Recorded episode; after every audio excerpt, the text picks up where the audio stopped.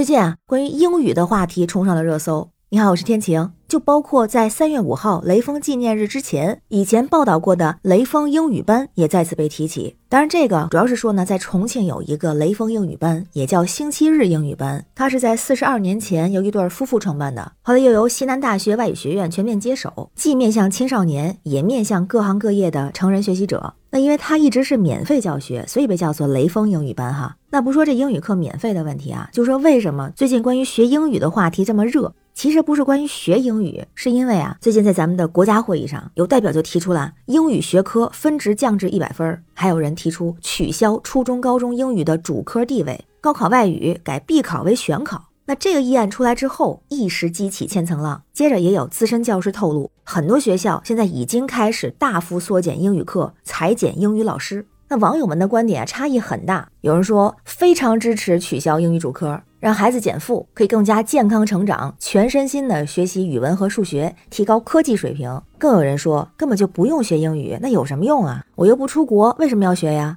就算出国，我也要去非英语国家。也有人说，中国人口那么多，按人口数也不应该学英语，以多胜少啊。那同时呢，也有人很正式的说啊，翻译软硬件的功能越来越强大，像英语这样的外语科目，对大多数普通人来说实用性有限。那同时呢，也有很多人跳出来反对。说不能啥都说实用性，照这个逻辑，高中数学、文言文更没用，因为生活中大部分人基本用不到。那在一些家长群里边啊，大家观点也不太一样。有家长就觉得就应该给孩子减负，支持；但也有家长表示，减分就减分，取消主科就取消主科。但是我家孩子的英语我可不会放松，因为中考线都分流了，这就是要把一部分学生卡住，上不了高中。再减英语也是为了分流，这种情况下更应该重视起来。在这其中啊，还出现了一种非常极端的观点，就是说是英语这门学科毁掉了许多中国天才，还举出了前两年的一个例子哈，就是清华大学的画家陈丹青愤而辞去博导职位。当时他说，会画画的不会英语，考不上我的研究生；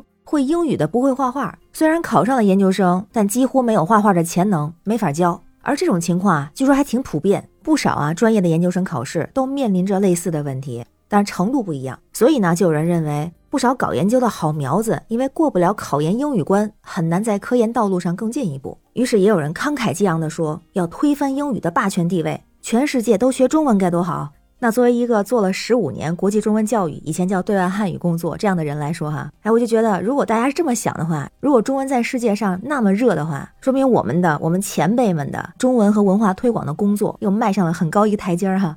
但是啊，因为我是做国际中文这个行业的，其实有很多外国人，他们学中文的目的，我觉得咱们可以了解一下。除了是自己喜欢、好奇，希望更好的了解中国、认识中国，或者旅游的目的，更有很多成人学习者，就除了自身热爱和工作需要之外，就是知己知彼，百战不殆。所以这也是为什么特朗普的孙女阿拉贝拉中文说的那么好。金融大鳄罗杰斯的两个女儿都可以说出地道的中文。脸书的创始人扎克伯格自己学中文，也会让他的孩子们学中文。还有，在我接触到的很多海外高校的外国学生里边，很多学习国际关系、国际贸易、政治等多方面的大学生、研究生都会学中文。这里面确实会有自豪感，但同时也会觉得，既然人家要那么了解我们，那么我们也需要去更多的了解外面。同样也是那句“知己知彼，百战不殆”，所以我更认同这样的一个观点啊，就是至少在现阶段，英语的重要性还是毋庸置疑。就之前教育部就有一个回复啊，是说中小学外语课时占比确实是低于像语文等这样的学科的。那还有呢，像外语的学习，它不只是一个语言，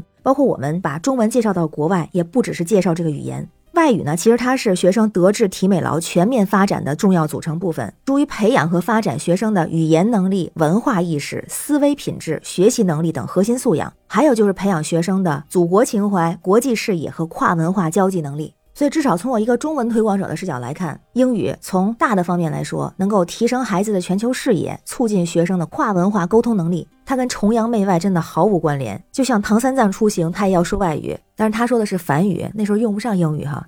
这个目的是更好的交流和沟通，更好的学习和借鉴。更好的强大和成长自身。那现中国也在全面拥抱全球化，也离不开外语这个和世界沟通交流的工具。至少在目前，英语是覆盖面更广、更普遍使用的一种沟通和交流工具。而且从难度上来说呢，英语在外语里边也算是难度比较低的。特别是对咱们中国人来说，像英语、日语、韩语可能会更容易接触。当然升级的学习都不容易，但是呢，英语的应用面更广，所以学英语的性价比很高。增加一项实用技能，没准什么时候就能用上。那如果对学生来说，再往小方面说呢，英语学习还能够很好的锻炼孩子的思维，也能够更自信的对外介绍和传播我们自己的优秀传统文化。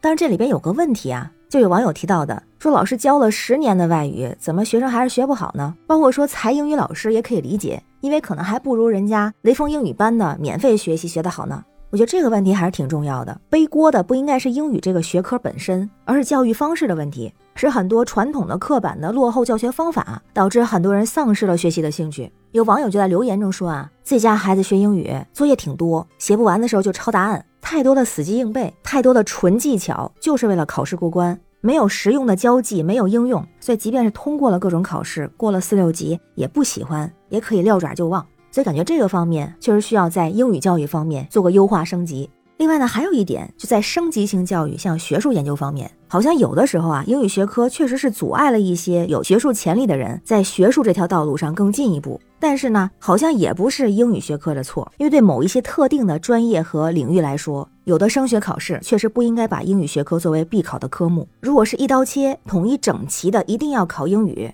可能本身是这个招生制度的问题。如果这个专业对英语不需要有太多的要求，倒确实可以考虑免考或者选考。但义务教育阶段，我还是会更倾向支持英语的重要地位。那对大家热议的，要不要取消英文的主科地位？要不要减分儿？要不要大幅减掉英语老师？您怎么看？欢迎在评论区留言，咱们一块儿聊。我是天晴，这里是雨过天晴，感谢您的关注、订阅、点赞和分享，也欢迎加入天晴的听友群，绿色软件汉拼天晴下划线零二幺四，让我们一起加油，为明天加油，拜拜。